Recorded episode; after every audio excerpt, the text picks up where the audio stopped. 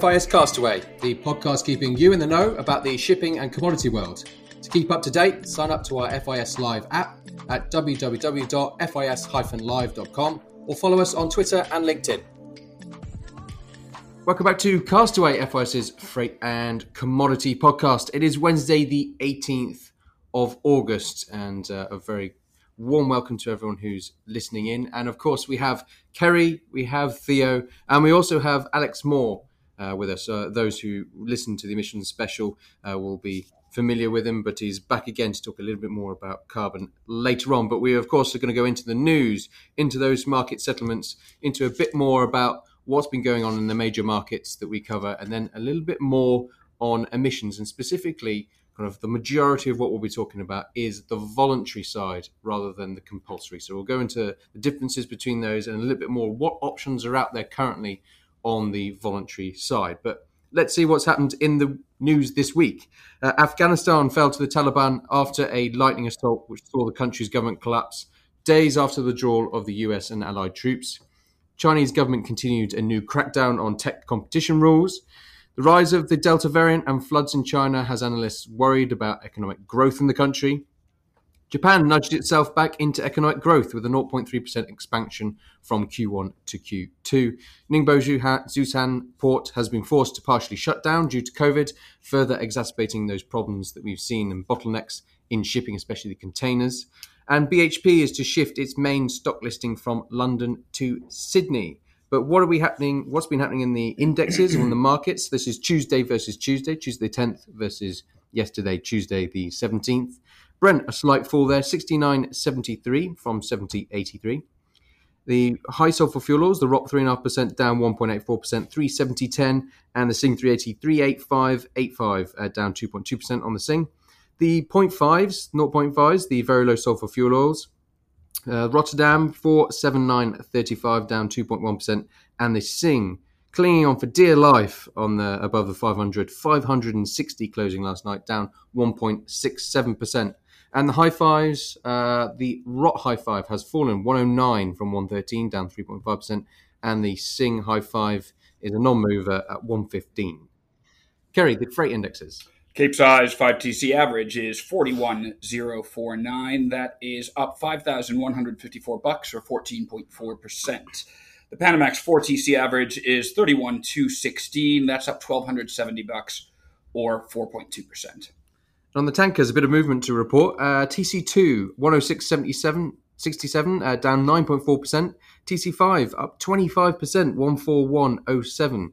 Uh, TD3C is still pedaling along down at the bottom, low 30s, 30 spot 95 down 0.3%, and the TD25 up 4.3% at 70.42. And Alex, what about the EUA future? Uh, EUA is closed at 57.41 on the 10th, falling 0.3% to 57.23 on the 17th. And Theo, what about the iron ore markets? Uh, in the iron ore markets, the Platts 62% uh, index is at $159.50 down $6.70 week on week, which is 4.03%. The fast market 65% index is $188.70, which is down $6.40, which is 3.28% week on week. And the spread 65.62 is at $29.20, up 30 cents, which is up 1.04% week on week. And as the main feature of, I guess, starting the last few podcasts, because of that incredible fall that we've seen in the iron ore markets, Theo, why don't you give a bit more uh, in depth of what we've seen in the past week? Yeah, it seems like we've uh, taken a breather now, only just the last few days, really, from that uh, free fall of $20 plus $20 plus $20 week on week. So we are down a modest, I guess, $6 uh, week on week. But uh, once again, I will will uh, we'll go looking at, at our steel mill indicator, and our steel mill margins is probably the place where you can understand this fall.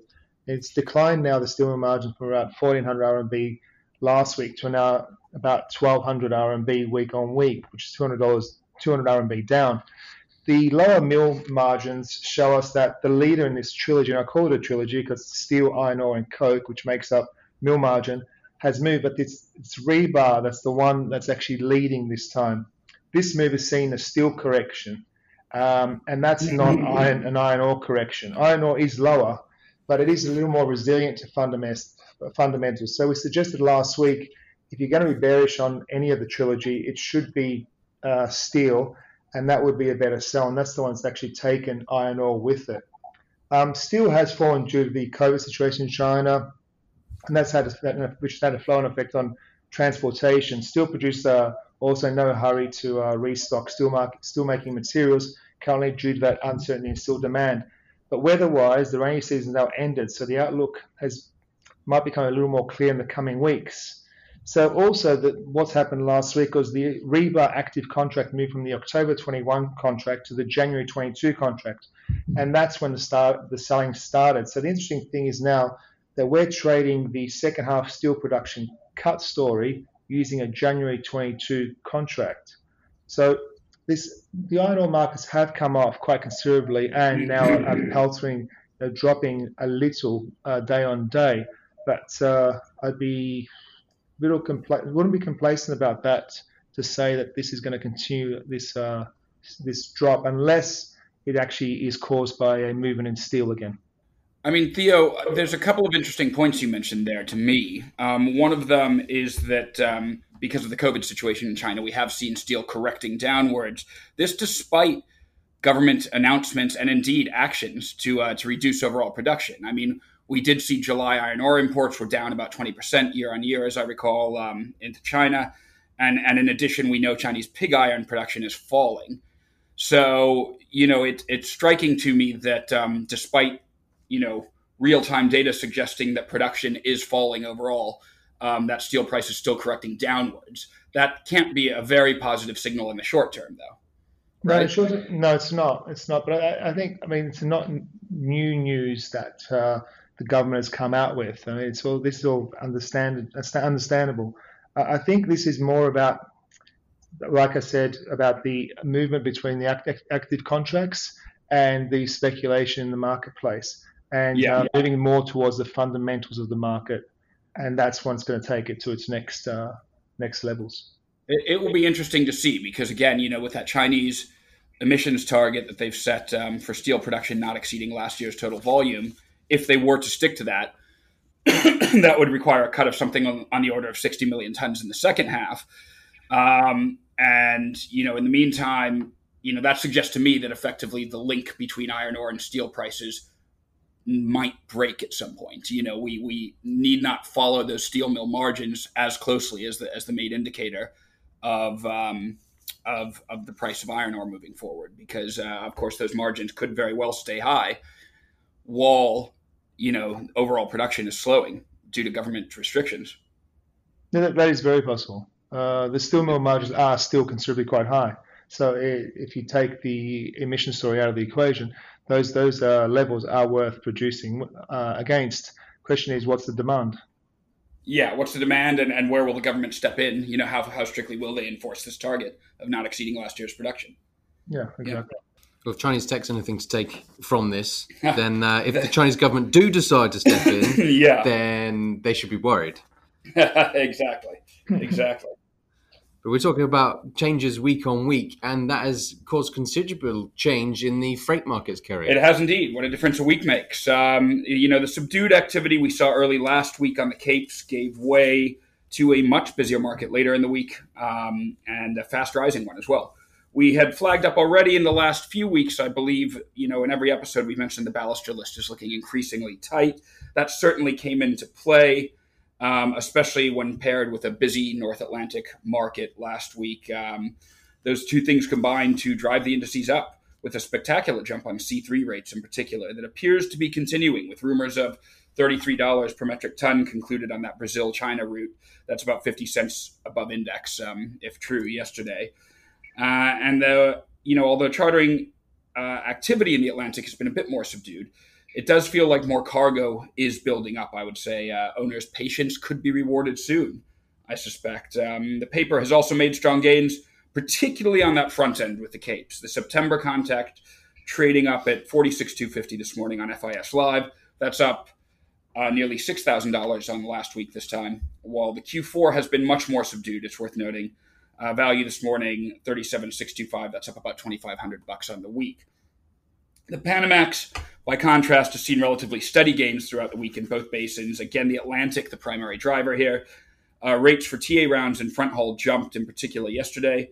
Uh, paired with a strong cape in the Supramax, this saw strong gains on the paper yesterday after a week of slow but steady gains. And this morning we see the SEP contract trading 36,750. That's up 4,750 on a week ago. And the Q4 contract up at 33,750, a jump of nearly $4,000 in the past week. I think that reflects the fact that the Panamax deferred contracts or slightly deferred contracts uh, in general doing a touch better than their Cape equivalents. Um, and so that's worth watching uh, sort of slightly deferred contracts holding up a touch better on those Panamax ones. And then talking of week on week and the oil and products, uh, not too much of a change that we've seen. A marginal drop down in terms of indexes on that, but it was very flat going into the end of, of last week. It seems that most people have actually decided to take little holiday they could. They may, it may have been a staycation, but in terms of the market, they're not moving anywhere. But with crude crude prices, they were just hovering around that 71 bucks level uh, with the ROT High 5 380, the Sing High 5 uh, high sulfur fuel oil, sorry, 395, and the 0.5 equivalents 490 and 510 ROT and Sing equivalent, uh, respectively. Just staying around those levels towards the end of, of last week, but we did see coming into this new week uh, a drop down, and with Brent dropping below that 70 bucks level, and it has dragged fuel oil prices down with it. Moving that down for in terms of the index is around 10 bucks and again this morning it's opened up further down um, with 20 30 cents down again on brent. And that inch down has been again uh, kerry touched on it the delta variant in china the concern is china with a large oil consuming nation and the, the, the problems of how you're going to be coming back with global economic resurgence uh, after the virus and the fact that OPEC are going, oh, we're going to be producing more. So all those factors are kind of pushing into a sentiment where people are going, I'm not so sure about this anymore. If you look at the EIA, though, the figures for last week do seem to be a little bit more positive. Uh, crude was a draw of 0.4 million, gasoline 1.4 million, distillates was a build of 1.8 million, but again, high refinery utilization, 91.8%. Again, if you look at the API, which came out last night, which is predicting the kind of EAI figures for later today, crude minus 1.1, Cushing on the west coast storage minus 1.7, gasoline minus 1.1, nitro, a similar picture again. So it seems that the US and oil demand seems to be pretty healthy if these come in later on today as what the EIA report. So fairly okay in the US picture, but generally a little bit looking yeah. a bit more soft. That, that's interesting to note that the US is holding up on consumption um, because let's not forget it's getting hit every bit as hard as uh, as China is, if not far worse, by the uh, by the Delta variant right now. Hmm. Um, but yeah, very interesting. Uh, the EIA, uh, sorry, the other one. They always get these confused. The EIA and the IEA. Uh, the IEA um, has sharply lowered its oil forecast for the rest of the year after several major energy consuming countries imposed fresh curbs to stop the Delta variant. So, this seems to be something where is definitely concerning them and their longer term uh, predictions yeah. of where this is going to go. They have said that growth would only be 500,000 barrels per day lower in the second half of 2021 compared to its last estimate because of this worsening pandemic with this new variant. And they see that kind of global oil demand rising 5.3 million barrels a day on average to 96.2 million barrels a day in 2021 and a further 3.2 million barrels per day in 2022. And before the pandemic began, it was almost 100 million barrels per day. So you can see that kind of it has dropped off from those pre-pandemic levels. We're going to see a recovery in the end of 2021 to 96.2, and then again, we're not quite at pre-pandemic levels. It believes with its predictions um, of that 100 million barrels per day, but we're, we're closing in on those levels again. The EIA has its weekly report as well, and this was released on late August 11th and showed that the total US crude commercial stocks declining by 450,000 barrels a week uh, to 438.78 million barrels. And the draw was reported the EIA came in short of the 600,000 barrel what was expected. So it may indicate here that the API had predicted a much bigger draw, that this is slowing down, and that, as you say, Kerry, this is something which is hitting the US as well, that we could start to see And it'd be interesting to see next week what the API, API predicts yeah. for things, whether this is going to push into builds again as things start to slow down again. Exactly. But the uh, the US again, we talked about OPEC Plus and their agreement to start increasing production. We had those surprises for countries like Kuwait who've increased their, their base level of production. But again, we, we also need to remember that the, the countries, large oil producing countries, which aren't in OPEC Plus, one of those, of course, being the US. And if it is predicted and forecast, and if those are correct, that shale oil production is expected to rise to 8.1 million barrels per day in September and that's the highest level we would have seen since April 2020, as according to the the government's own uh, own regulator there, and from Reuters News as well. So they've got multiple things coming in. The US is going to be increasing. Yeah. OPEC have already agreed theirs. The problems of this Delta variant come in, so you could be seeing now. Uh, a drop down in oil prices before we see a resurgence back to, to more normal levels again on those things. But looking at the physical side, uh, on the fuel oil, we have seen a kind of mixed picture of what's happening uh, on the on the physical fuel oil prices, with Brent dropping, moving about, all these concerns which are going on. Uh, VLSFO stems require about nine days of lead time now in bunkering hubs, while the HSF uh, high sulfur fuel oil is only seven to eight days compared to that. Where this is in Singapore, uh, but readily available marine gas oil in Singapore though, so very good in terms of supply there. On the 380, uh, continues to be tight in the Arab Gulf and Fujairah, as well as lead time stretching to nine days, while the low sulfur fuel oil and the marine gas oil are kind of less tight in that region. It does seem to be a problem of prices if you're a producer in Gibraltar, where prices have seen quite a significant drop uh, in the start of this week, with the the stems pricing 150 to 500 metric tons in the port. Significant drops down of what's been been seen in there, but the availability of fuels are very good in the straits.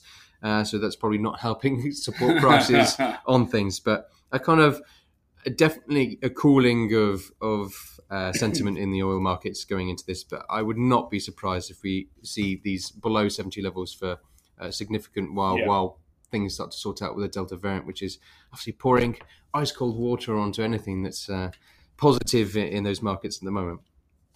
But of course, let's move on to what we have had for our main feature of what we wanted to discuss at the end of this, and that is, of course, carbon markets. We have had several podcasts talking about shipping emissions. We talked about yeah. uh, carbon trading, but this is a fast changing and emerging market, which is going to be, you know, a kind of, I guess, make or break for those who are looking at the ability for the world to kind of divest itself away from carbon intensive industries. And we, of course, have our two experts here on it, we have Theo, we have Alex, who are going to go through, I guess, mainly what's been going on on the voluntary side. Yeah. But if someone wants to look at something a bit more in depth, then do listen to episode 61 on the emission special if you want to have a bit more in depth on what's happening on the, the compulsory EUA. Definitely, uh, there's definitely some definitely. more there for you. But we haven't really talked that much about the voluntary carbon market on this podcast yet, and that's the one attracting all the attention in the last few weeks. So, um, so, uh, Theo and Alex, do you want to walk us through the differences between the voluntary carbon market, perhaps for those listeners who uh, who may not be familiar, and and that you know as compared to the EUAs, the European Union allowances?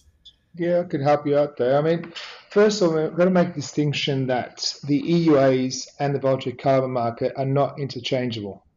The voluntary carbon market that recognises the importance of reducing greenhouse gas emissions and the voluntary carbon market can help companies manage their carbon footprint in order for the company to meet its future carbon targets. The EUAs, on the other hand, are regulatory. It's a regulatory scheme at the EU uh, that measures and limits what they call caps carbon emissions from particular sectors in the economy. So companies will find that even if they are entering, for example, shipping companies entering the EUA market next year, they'll probably be already entering the voluntary carbon market at the same point or already there now. I mean, governments and companies, and they've been making headlines in the last week or so, especially throughout the world, now seeing their carbon neutral targets for 2020, 2030, 2040, or 2050. So, understanding how they can achieve these, understanding what they can do themselves to reduce their footprint, and furthermore, what avenues to market and alternatives they have in the marketplace should they, when they will require to satisfy if they have, for example, a shortfall.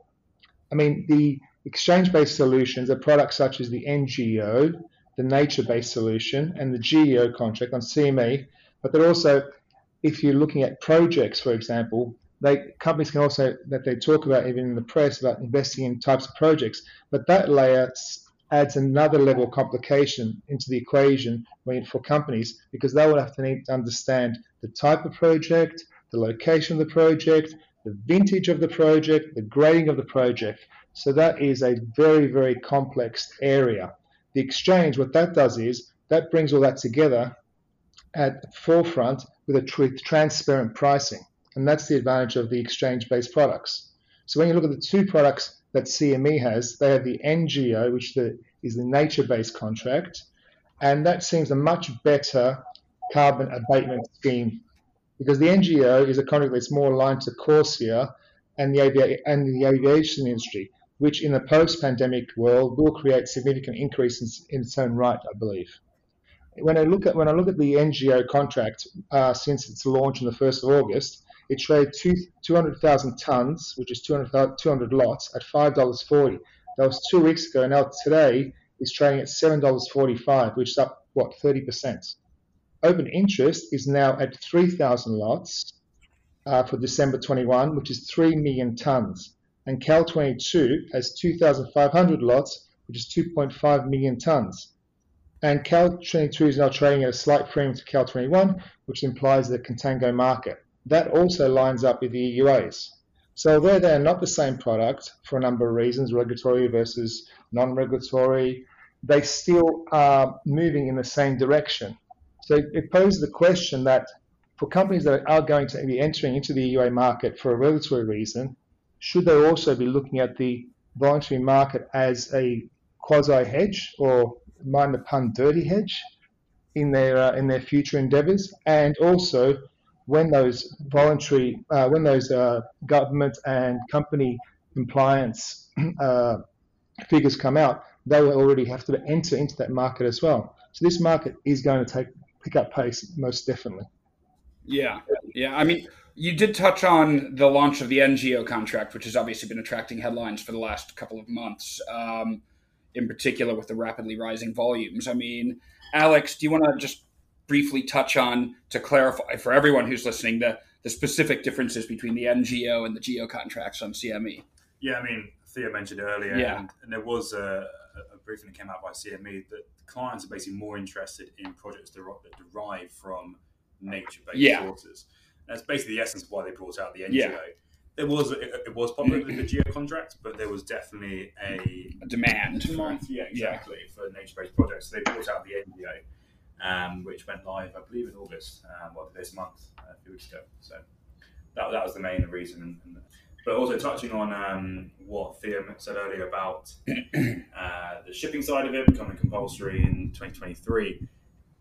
Adding on to that, it's just if you involve yourself in the voluntary carbon market now, it's about preparing yourself and understanding a market with about two years, three years potentially worth of, of knowledge before it becomes compulsory. I speak all the time with ship owners who are interested in the market. It's, it's not compulsory yet. It will become compulsory in a couple of years' time.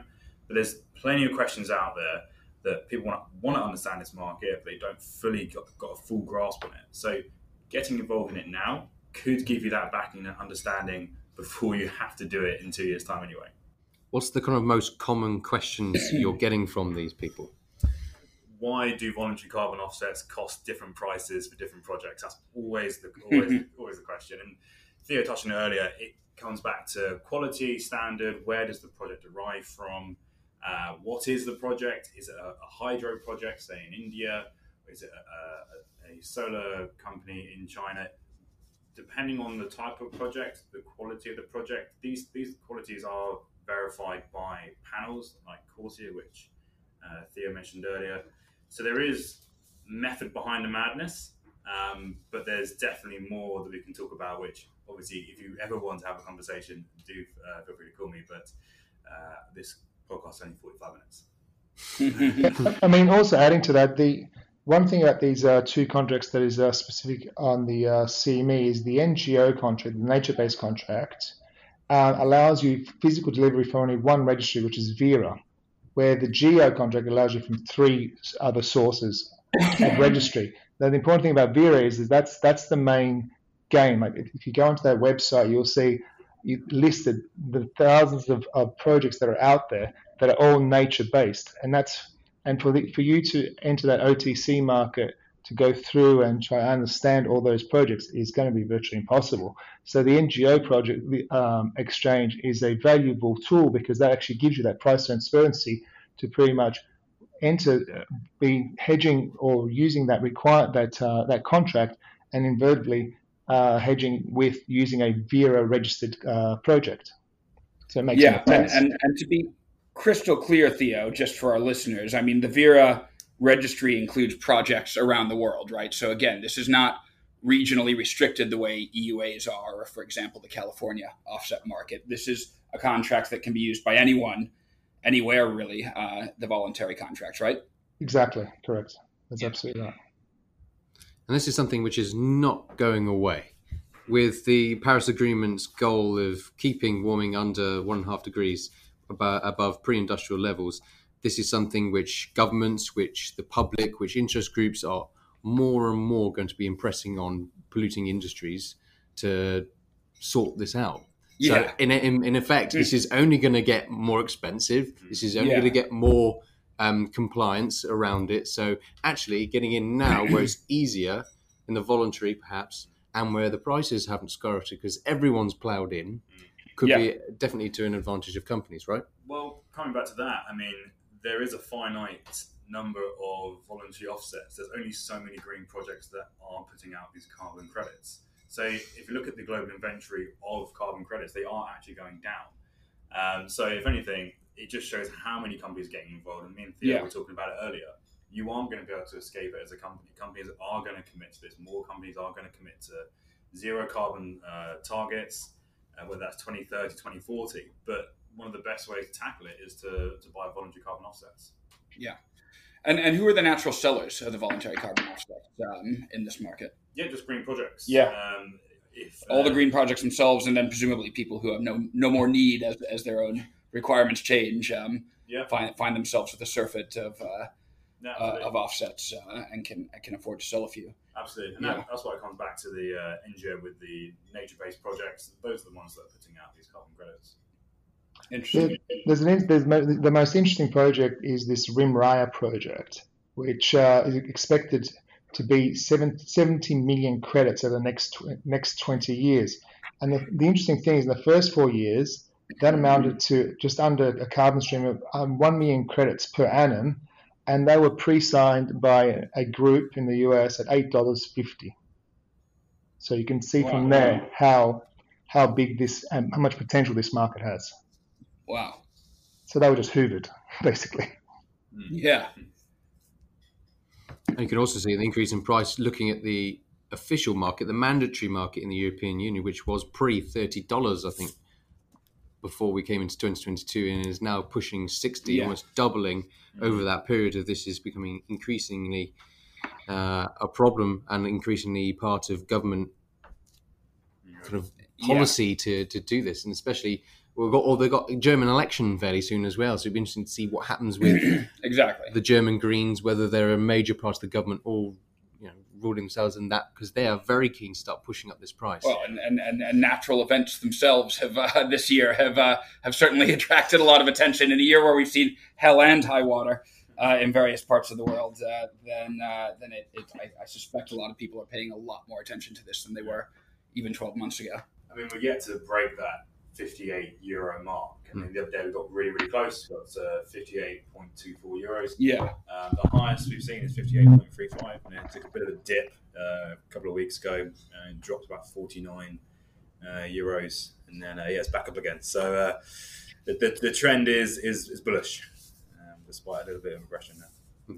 So for all these companies, it could be those who are already within the European Union, be those steel mills or potentially ship owners operators for January 2023 when the regulations yeah. will apply to them. It could be other companies around the world who will be using this just for the goodness of the heart that they care about the future of society and that they want to go green You could even be a ship operator owner right now using a voluntary to go, well, I've offset my ship and could hire out their vessel Yeah. as a green vessel as well. Well, e- exactly. And, and one good thing about these registries and, and the contracts based on such registries, um, you know, on CME, especially to me, is that it, uh, it, it locks you into a verifiable uh, project, you know, so it, it really helps to avoid, I think, uh, greenwashing, Mm. you know, by, by companies. But That's the idea behind choose a lot of my to, uh, conversations. to is, just yes, try and show their credentials voluntary, by don't have to investing do in it, very but cheap if you want to show unverifiable you're projects, conscious you know, about your um, carbon output and then simply make claims about it. Instead, uh, these are aware of registered it, then yeah, projects, buy carbon you know, credits, that are tracked, offset and, your you know, emissions. I think that's Yeah, an issue you've had with says this market make it for, something uh, a while now. Is Uh, uh, yes, it's unregulated, um, which had, I mean, you only got to, to Google carbon credits, and there are a few